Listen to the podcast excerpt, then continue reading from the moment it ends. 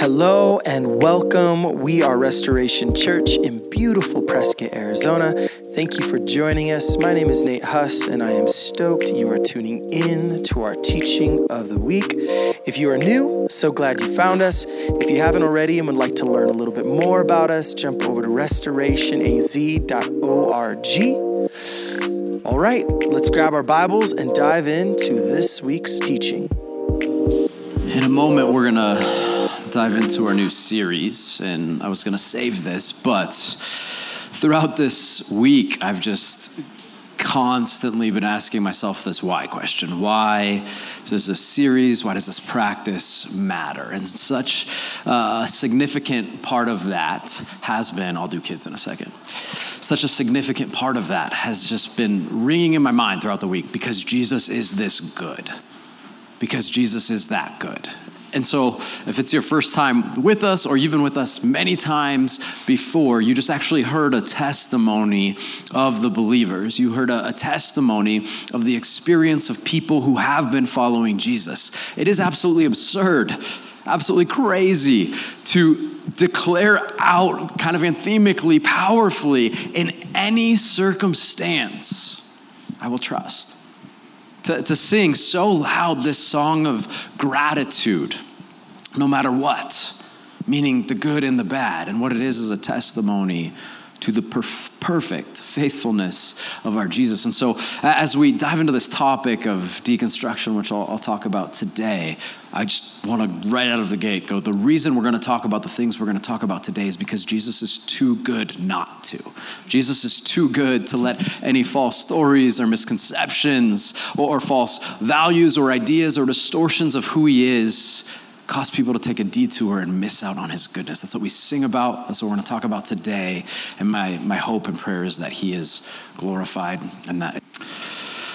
All right. If it's your uh, first time with us, my name is Landon, and I get to be one of the people that help lead Restoration Church, and uh, I get to, to have a lot of fun doing that. Today, we're starting a new a new series and also a new practice for the next six weeks. So, the same topic for the next six weeks, but also uh, a practice. And that for us at, Restoration Church, we don't want to just know a bunch of stuff about Jesus. We don't want to just know statistics. We want to practice his way of life together. And so, we do that in a pretty simple way. We call it practices. They're small groups of people that will gather in a home for six weeks We'll talk about the things we talk about on Sundays. Uh, then there's a, a, booklet that will go with it if you're in a practice group that will guide you to eventually what we call the actual practice, which is one tangible thing to go and do uh, that week. We want to just take Jesus seriously for what he calls us to.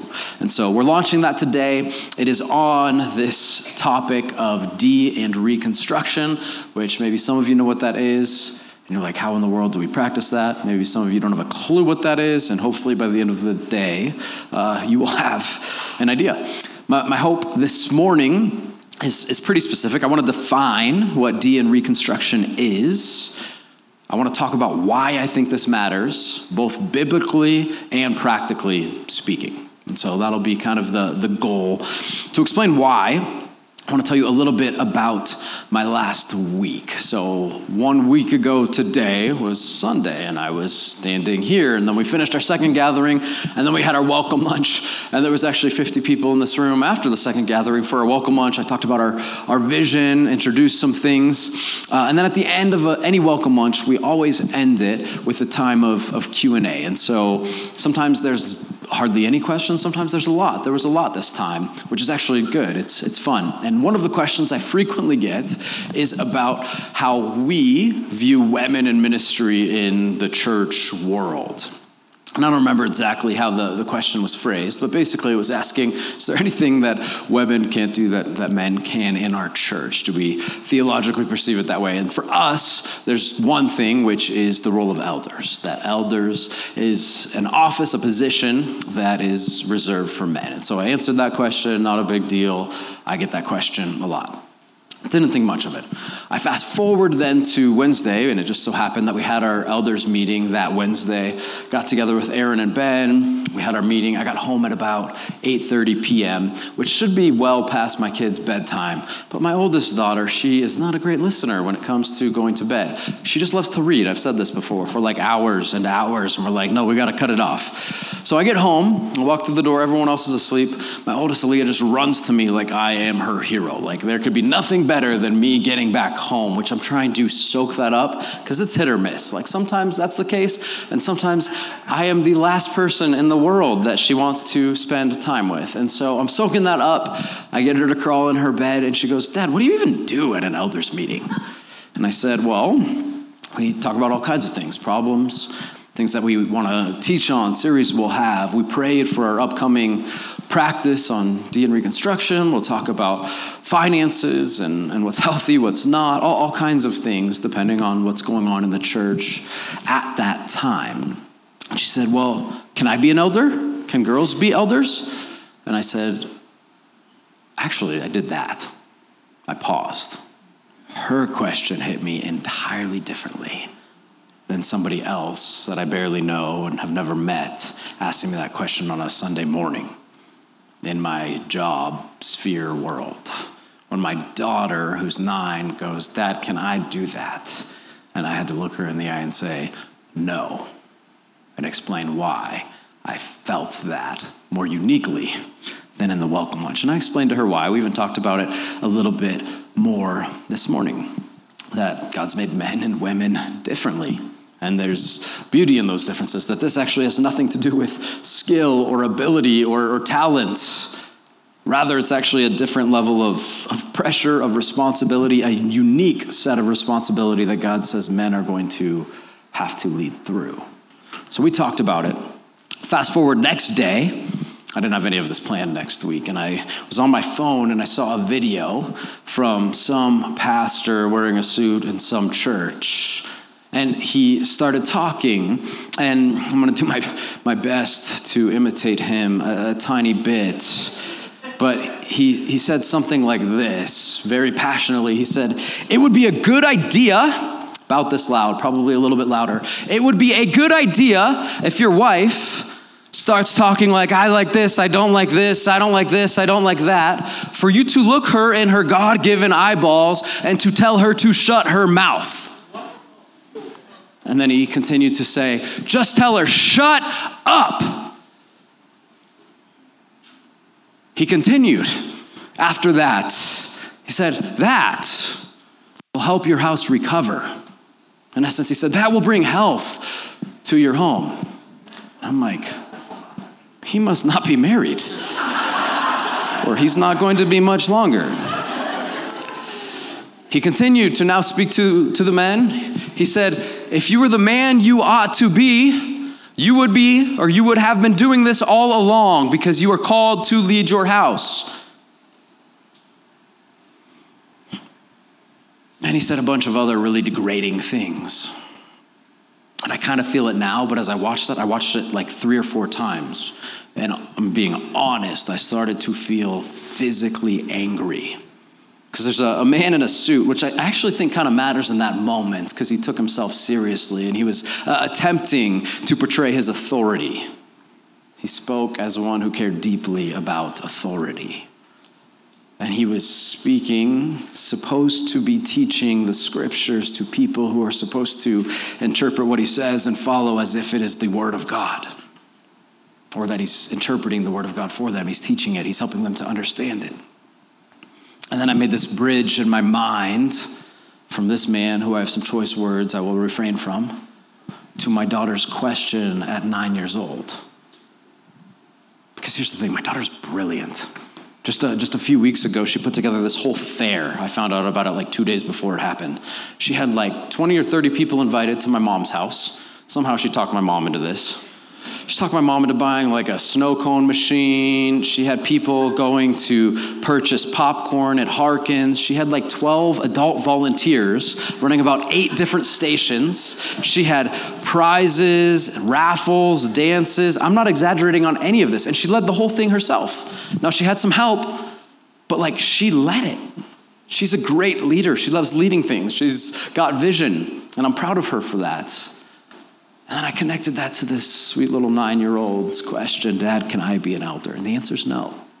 And I stand by that because I think the scriptures make it clear that God has an order. He has a design. We don't always understand every part of it, but He does have a design. And part of that is that men play a unique role in leading. Doesn't mean women can't lead, but it does mean that God has called men to lead in a specific way, and this is one of those ways.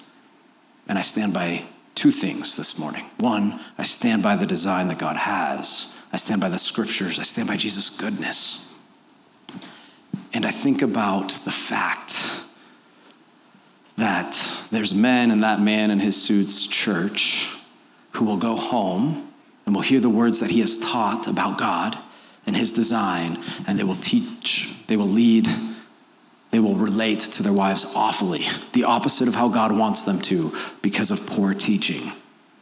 And I think, God forbid, there's some 10 year old surviving that church service, barely, and he's going to grow up, and this is the model he has of what it means to be a man. And one day, God forbid, he's going to meet a little girl who's grown up like my daughter, and she might get hoodwinked into this relationship, and then they're married, and then there's this terrible existence that should not be.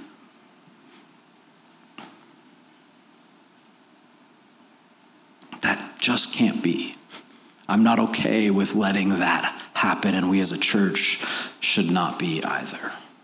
The way of Jesus is simply too good to let distortions, misguided teaching, arrogance, pride, sin, deception infiltrate into God's perfection and create a deep harm, causing what we perhaps often refer to now culturally as deconstruction. We're calling this series D in Reconstruction for a reason. That man's teaching is trash and it needs to be destructed. But then it needs to be reconstructed, rebuilt, remodeled with what is true and good and whole and right. For example, the, the, scriptures teach really clearly and simply about how husbands are to love their wives. It says, Husbands, love your wives like Christ loved the church. And as a side note, he didn't scream at her, he died for her. He loved strongly and sacrificially, not arrogantly and abusively. And that is hard work. That type of leadership requires a deep level of strength, which comes in the form of humility. And that's a challenge. That's what men are called to. That's the reconstruction after what that man said should be deconstructed. And so, what we're looking to do in this series is to be honest about mistakes that have been made in the church to be honest about misguided practices and values. For as long as God has me doing this here, unfortunately, I'm going to say things that are incorrect. Now, we have a system. We follow the scriptures. There's elders. They will question me. People have questioned me. They'll call me out. That's great. We need that because I'm a flawed person. Anyone that teaches, same thing goes. So we have to be able to step back and filter and question what have we picked up along the way? What needs filtered out and replaced with what is good and true and whole?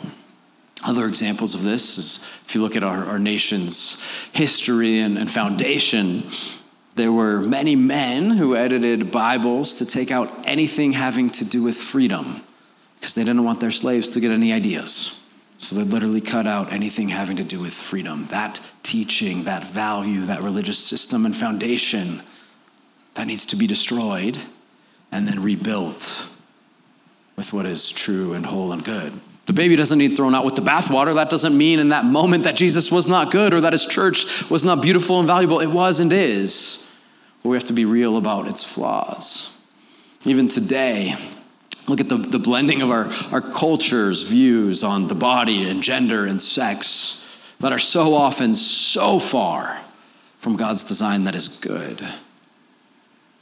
And it causes immense harm, confusion. Yet many churches embrace and justify opposing ideologies and viewpoints being blown to and fro by culture's winds destroying what God has designated as good and rebuilding it with builders that do whatever we say because we want to be like God. There's big items that need to be deconstructed and reconstructed. And then there's smaller things as well. And we'll, we'll get into a lot of that. Before we get any further, I just want to look at the life of Jesus, dive into the scriptures in John 2. What we'll see is that Jesus deconstructed and reconstructed. We're not, a, we're not straying from his model. He's the blueprint, he is the guide. John 2, I want to read in verse 13. The Jewish Passover was near, so Jesus went up to Jerusalem. In the temple complex, he found people selling oxen, sheep, and doves, and he also found the money changers sitting there. Jesus walked up to the temple, which was the physical foundation of their entire religious system, of the, the way that they followed God, but also the, the, the representation of the whole. He walked up and he stopped before entering in, and we can picture him seeing and observing and assessing what is going on. And as he saw, what he saw was not good. What he found was religious leaders doing two things terribly. One, they made it nearly impossible for Gentiles, anyone that wasn't a Jew, to worship. They hindered them from worshiping God. Two, they corrupted and used the temple for their own selfish gain. In the next set of verses, what we'll see is that Jesus gets really angry we see a, a, pattern in the scriptures that God gets angry from time to time, but there's a lot of confusion about God's anger. There's a couple things we need to understand. Number one, every single time that God gets angry, which he does, it is always good news for his people. It is always because he's fighting for them. It is always because he cares for them. It is always because he loves them. Two, it's not flippant. He doesn't randomly get angry. There's a, a certain set of things that cause God to get angry. I want to look at his anger. Number one is this God gets angry when his people are harmed. Number two, God gets angry when anyone hinders another person from finding him when that person wants to if you obstruct the path of people worshiping and knowing God, God gets angry about that. Next, God gets angry when someone lies about him and paints an inaccurate picture of who he is. And then lastly, God also gets angry when people use and abuse his name for their selfish gain. The religious leaders in this moment with Jesus had done a minimum of two of those things. Again, they'd hindered people from worshiping God when they wanted to, and they used God's name for their own selfish gain. Jesus walked into the temple, we read. He stopped. Maybe he took a deep breath. He observed and he saw. And what he saw was not good. And so he did something about it. That's what Jesus does. Jesus is a man of action. He wasn't content to let these misconceptions and issues and unhealthy things continue. He set on a course to change. Verse 15, we see this. After making a whip out of cords, he drove everyone out of the temple complex with their sheep and oxen. He also poured out the money changers' coins and overturned the tables. He told those who were selling doves, Get those things out of here. Stop turning my father's house into a marketplace. Jesus is not happy with the way things are set up in this moment. And so he does something about it. Specifically, he deconstructs and then he rebuilds. Look at the next set of verses in verse 18. So the Jews replied to him, What sign of authority will you show us for doing these things? Jesus answered, Destroy this sanctuary, and I will raise it up in three days. Therefore, the Jews said, This sanctuary took 46 years to build, and will you raise it up in three days? But he was speaking about the sanctuary of his body. So when he was raised from the dead, his disciples remembered that he had said this, and they believed the scripture and the statement Jesus had made. While he was in Jerusalem at the Passover festival, many trusted in his name when they saw the signs he was doing. Jesus, however, would not entrust himself to them, since he knew them all, and because he did not need anyone to testify about man, for he himself knew what was in man. Look at verse 19 again. Jesus answered, I will destroy this sanctuary, and I will raise it up in three days. I will deconstruct what is unhealthy, what is wrong, what is not true and good and godly and then I will reconstruct with what is, with what my intent is, with what my vision is, with what my plans are, undistorted, uncompromised, uncorrupted by you. Jesus is the foundation, the most important, not the only, but the most important to de and reconstruct. Notice also he was not talking about the actual building, though that would happen. He was talking about the religious system as a whole, about what it meant to follow God at that time. De and reconstruction was very important to Jesus, enough that he died and rose again. I can't think of a better example of de and reconstruction than death and resurrection. That's the pathway of Jesus. So we've talked a little bit about the why. I want to kind of now define some terms. Let me read this quote to you. What is deconstruction? Roughly speaking, deconstruction is the dismantling of anything that's been constructed. In architecture, it's a building demolished to make room for the new. In baking, it's the cookie torn apart for a pie crust creation. In child's play, it's an eight year old dismantling his Lego invention. Deconstruction describes many aspects of everyday life, but since the 1960s, it has meant so much more. Deconstruction is now more broadly applied to literature and philosophy, representing the dismantling of traditional cultural values, norms, and ideologies, most notably through the French philosopher Jacques Derrida. This led to what's been called postmodernism. Theological destruction, as such, is the process of dismantling one's accepted beliefs Deconstruction is the new norm. Nearly 60% of people raised in Christian churches deconstruct their faith following high school. These numbers have faces.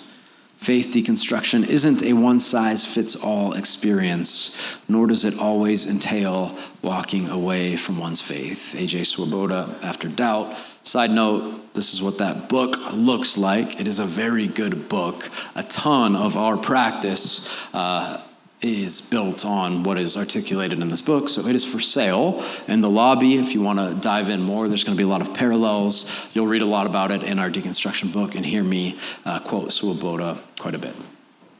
Overall, the, the term deconstruction has a negative connotation. But for the, the sake of what we're doing the next six weeks, I'm going to define it for us neutrally. That it's something that can lead to good or it's something that can lead to bad.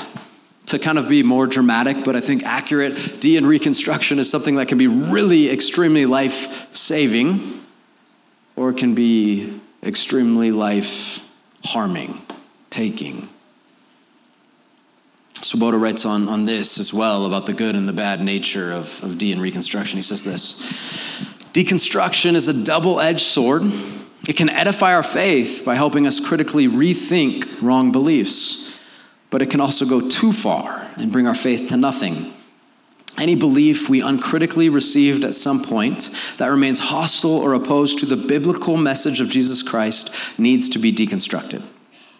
But the minute deconstruction undermines the gospel, our faith, or the Bible, we've deconstructed too much. There's a world of difference between deconstructing wrong beliefs and deconstructing the faith, just as there's a difference between remodeling a room in our home and tearing down the house. Distinguishing between the two is essential. One is intellectual repentance, and the other faith abandonment. One is healthy deconstruction, the other is faith destruction. In fact, the true and living faith will often require us to undertake some type of deconstruction of our beliefs. If you look at the, the scriptures, something you'll see fairly quickly is that both Satan and Jesus led and called people to their own deconstruction processes, to their own deconstruction journeys. We'll talk about that a lot more. We'll compare that to in week three. They're very different journeys, though. Satan in, Genesis 3 called Adam and Eve to a deconstruction process, but destruction was the destination. There was no returning and rebuilding what is healthy. It was meant to just end their relationship, distort their relationship with God. Whereas when we see Jesus speak here in John chapter 2, deconstruction is just the midpoint on the journey. The end result is a better, truer understanding of who God is. De and reconstruction is necessary because we still live in a sinful world. Our minds, our friends, our relationship, our bodies, our work is impacted by the corruption of sin. Sin is this disease, this cancer like energy. It's not just a, a, list of rights and wrongs, it's a, it's a power, it's a force that we need freed from. And Jesus has won that victory, but until that's fulfilled completely, we're still impacted. Sin is around us. So from time to time, we have to reflect and filter out what is wrong and let the Spirit lead us to reconstruct what is right and good. Why do this practice specifically? To follow the steps of Jesus by identifying the distortions in our beliefs, values, or practices that are keeping us from the good that Jesus created us for, died for, and rose from the grave for. When this happens, the Spirit and Scriptures can rebuild that for good. Let me be clear about that as well. This is not like, oh, let me think about what I don't like, and I'm going to replace it with what I do like. This is not a, let me think about what's no longer comfortable. When I read the scriptures and I go, I don't know about that, I'm going to replace it with something that I do know about. That's not what this is. This is looking at our histories and going, where already have we seen misinterpretations of the scriptures? Where have we seen things taken out of context that over hundreds or even thousands of years, or maybe just 15 minutes, have started to lead us astray? Keep in mind, Satan used the scriptures constantly. He quoted them to people to influence them. So we're not straying from the scriptures. What we're actually seeking to do is have a really healthy hermeneutic, interpretation of the scriptures to truly follow Jesus well sometimes I, think it's I think it's funny when people go like, "Well, we're just a, are you just a Bible believing church?" Like, yeah. What does that mean to you? Like, well, we just read it for what it is. That's great, but it's there's there's an interpretation process. It's not written in English. It's written thousands of years ago across cultures and contexts. And so it is true and whole and good and right, but there's things we often can miss if we don't diligently study what God is actually saying and speaking and communicating to us. One of the keys, one of the reasons we do this, I mentioned it earlier, but is to not throw the baby out with the bathwater. We instead rid ourselves of what is unhealthy and replace it with health. We find restoration in the person of Jesus. And we can help others do the same. I can guarantee every one of you knows somebody, if it's not yourself, that has been or is or will soon be going through a deconstruction process. Maybe it's you, son or daughter, father or mother, a sibling, coworker, neighbor, boss.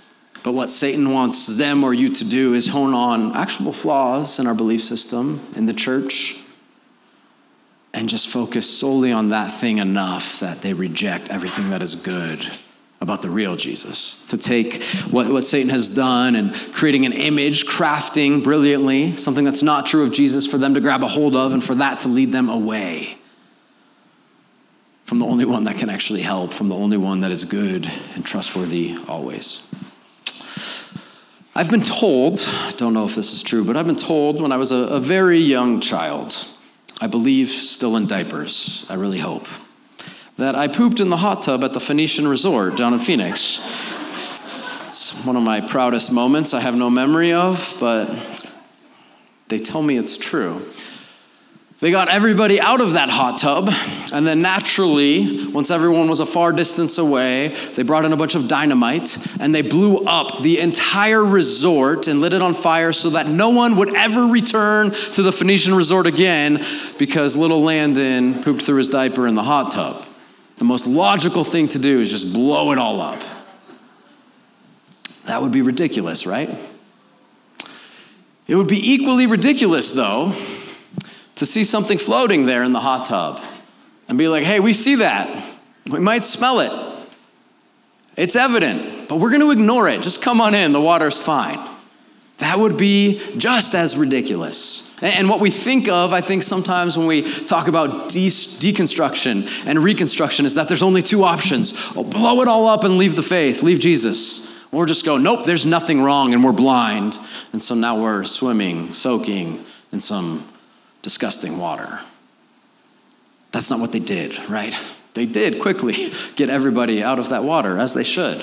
And they drained it, I assume. And then they sanitized it, I hope, multiple times over. Then they refilled it with fresh, clean, good water. And then the next day, people never knew, and they welcomed them back in. What happened in one area did not impact the hotel as a whole. The pool that was unattached, the landscaping, the restaurants, all of the rooms were just fine. But what Satan wants to do is point out one real issue, or maybe multiple real issues that do need to be dealt with. That is key.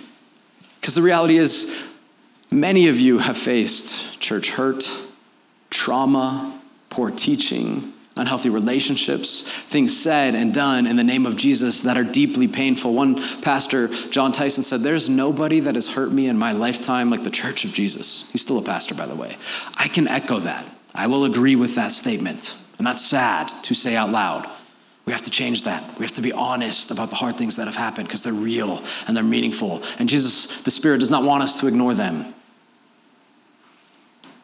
But we can drain the water sanitize it, make sure that whoever was causing issues gets potty trained before they're welcomed back in, and then start fresh.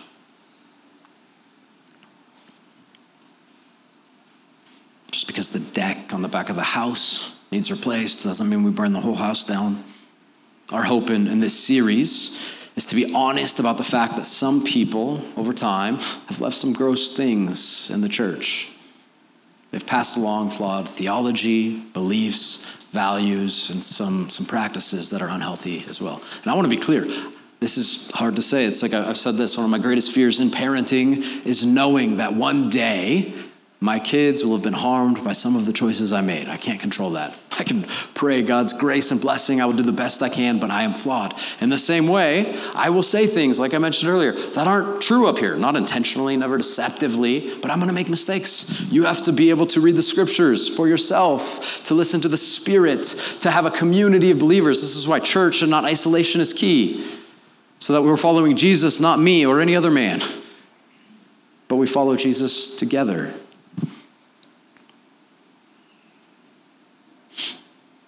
Last week, I, I, talked about trust and how trust is formed, and we put up an image, and I talked about trust is built upon the foundation of past results. I want to, I still believe that is wholeheartedly true. I'm going to add to that list, though. We're going to build on it just a, a little bit if we can pull up that image. Trust is built on past results, but trust is also built on a, a number of things awareness of your own flaws, honesty about your own mistakes and willingness to work.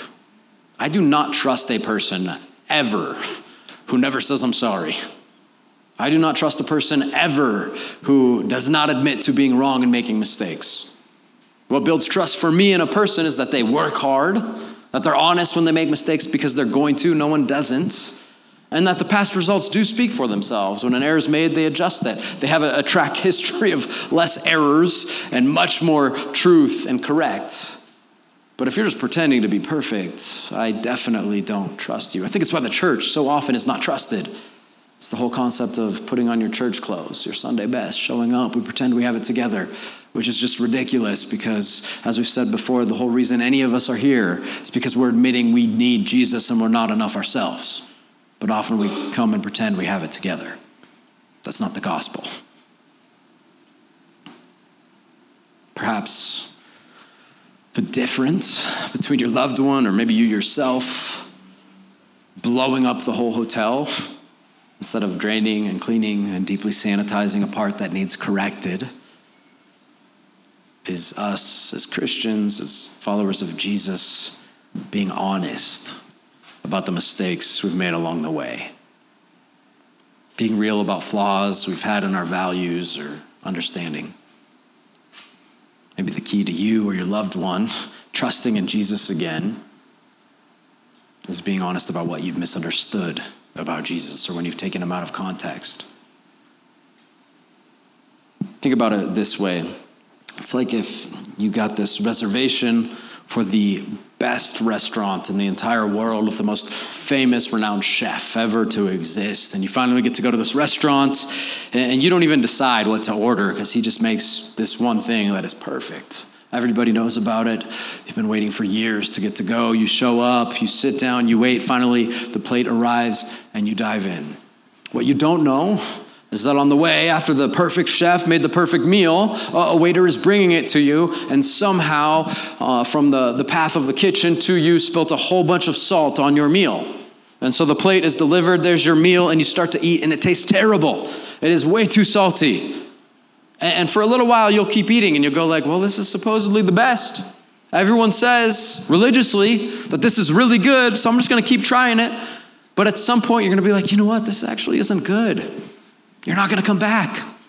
You're actually not going to want the food from that perfect chef. You'll actually think that that chef doesn't know how to cook or make anything good because this accident happened and all this salt, these things that were not meant to be in the recipe delivered to you, were given to you unknowingly. Or perhaps it was intentional. Perhaps the perfect chef made the perfect meal, hands it to the waiter, the waiter delivers it, but secretly on the way, the, the waiter's like, you know what? I think I have a better idea.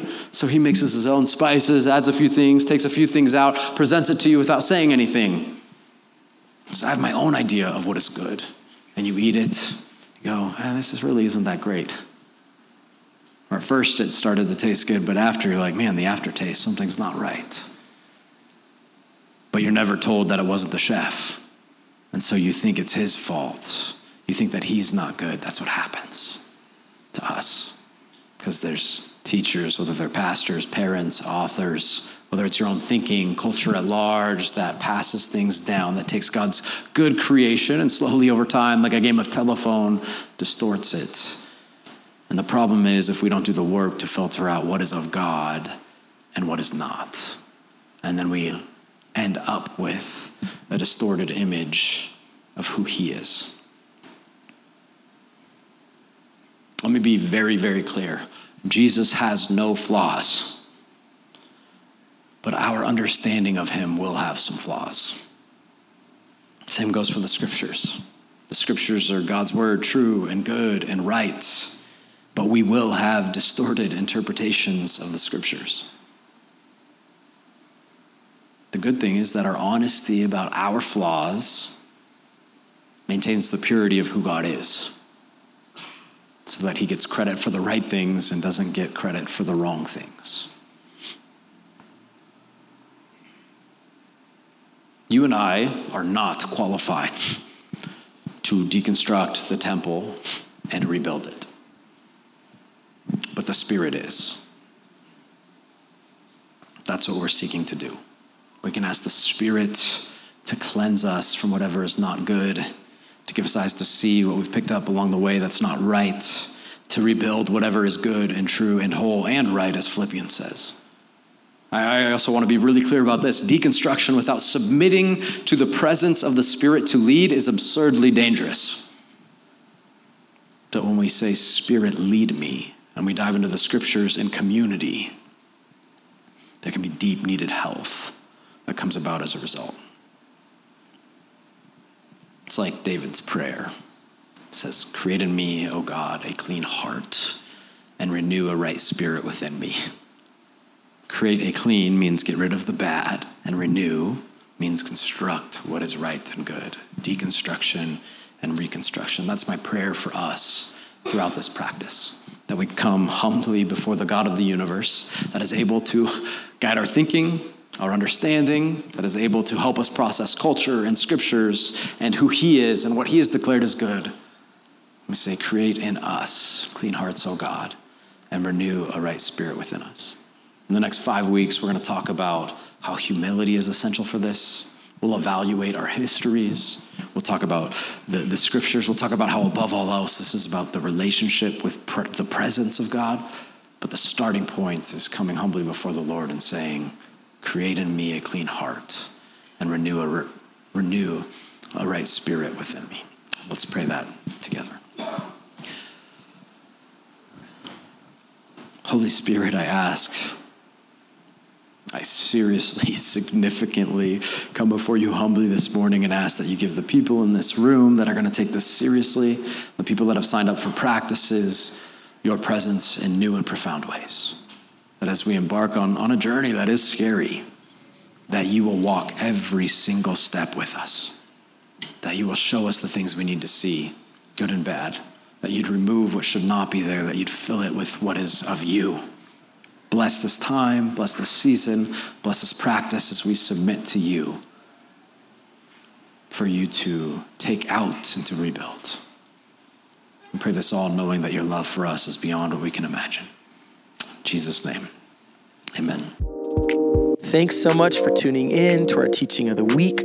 We are so grateful to partner with you in sharing the love of Jesus in a world that really deeply longs for it. And whether you're new here, seeking more information, looking for a church community, or considering financial partnership, go ahead and visit restorationaz.org for more details. Okay, let's continue making a difference together. So, how do we do that? By remembering Jesus is the only one who is trustworthy always, no matter the moment. So press on as we continue to practice the way of Jesus.